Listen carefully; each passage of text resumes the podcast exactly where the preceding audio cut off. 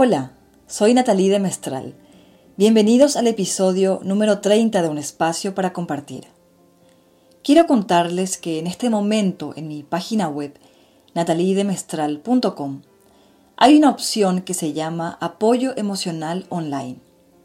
Ahí ofrezco un espacio para las personas que quieran hablar con alguien y que quieran sentirse acompañadas en este momento de distanciamiento social por la pandemia del coronavirus.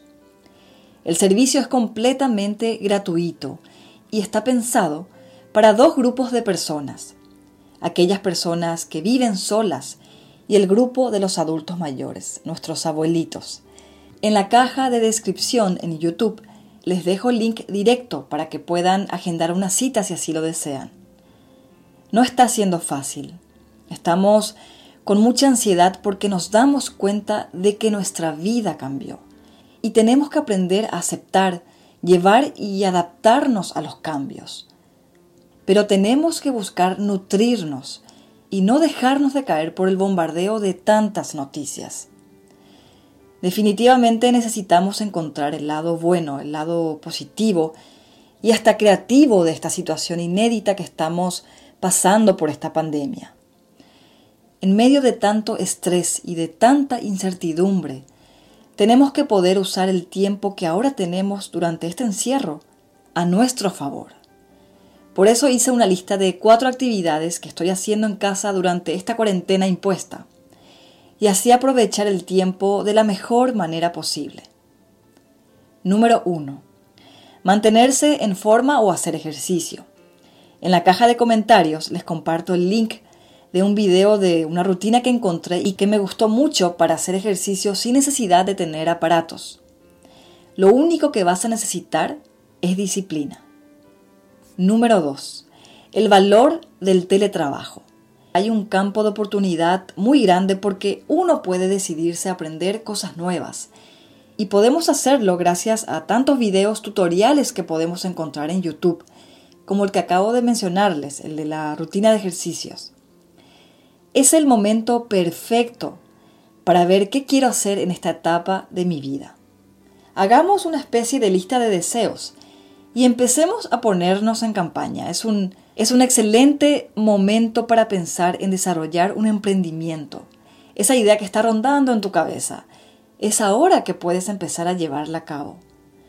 Y ojalá sea el momento en que las empresas, en lugar de estar despidiendo a tanta gente, adopten este nuevo mecanismo de trabajo desde casa, con los reportes vía correo electrónico y con las videoconferencias. Que estas empresas se ahorren los costos de tener un empleado en sus oficinas y que continúen manteniendo a su equipo de trabajo, pero desde sus casas. El aporte gigante que harían al medio ambiente, a la convivencia familiar y a sus propios bolsillos. Número 3 el valor de la verdadera convivencia familiar. No es lo mismo sentarse un día para acompañar a tu hijo en la realización de sus tareas a tener que convertirte en maestra de un día para otro. Además de ser madre profesional, ahora también ya nos toca ser docentes de lunes a viernes. Un verdadero reto, la verdad. Porque a fuerza tiene que haber una reorganización de la rutina familiar. No sé si escucharon hablar de la técnica o método Pomodoro. Bueno, es una técnica de estudio que favorece la productividad y que fracciona o distribuye el tiempo.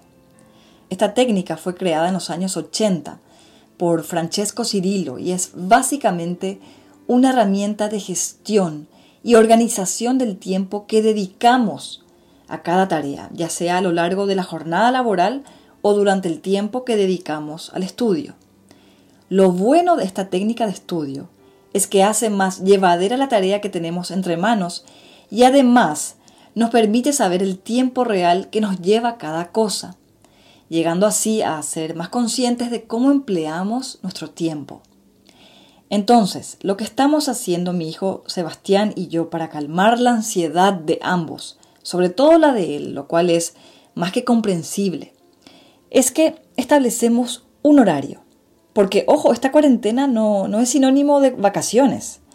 Y el horario es para dedicar un tiempo determinado a cada actividad del día. Antes de empezar con las tareas, Seba tiene un espacio para una actividad lúdica. Y luego pasamos a lo que sigue, que es el momento de enfocarnos en los trabajos de la escuela. Y sin distracciones en la medida de lo posible. Y en dos momentos del día hacemos todo lo que sea de la escuela.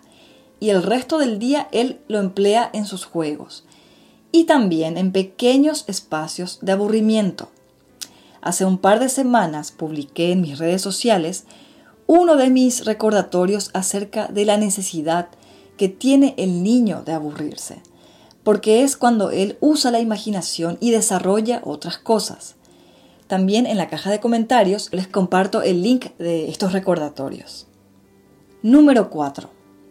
Encontré que es el momento perfecto para valorar y ver todo nuestro campo de acción gracias a la libertad. Tanto hacíamos uso de ella y no nos dábamos cuenta de cuán grande es este valor y este derecho que de alguna manera nos arrebató este virus horrible. Cuando al fin podamos salir de casa, cuando podamos caminar libremente por las calles, ir a los parques, en fin, tantas cosas que podemos hacer gracias a la libertad. Sintámonos agradecidos y disfrutemos de cada momento. Para lograr todos estos puntos, lo que sí hay que tener es disciplina, establecer una rutina, respetar los horarios y tener una actitud positiva.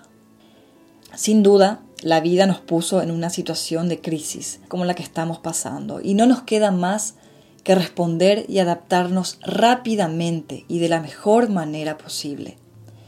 Y sí que lo estamos haciendo. Para unos es más fácil, para otros quizá no tanto. Pero ahí vamos, ayudándonos, dándonos ánimo, sosteniéndonos. De esta crisis saldrán cosas muy positivas y nosotros saldremos más fortalecidos y renovados, seguro que sí. Esto es un espacio para compartir. Suscríbanse a mi canal si aún no lo hicieron y si les gustó lo que hoy compartí con ustedes, denle me gusta a este episodio. Gracias por estar aquí. Ánimo y hasta la próxima.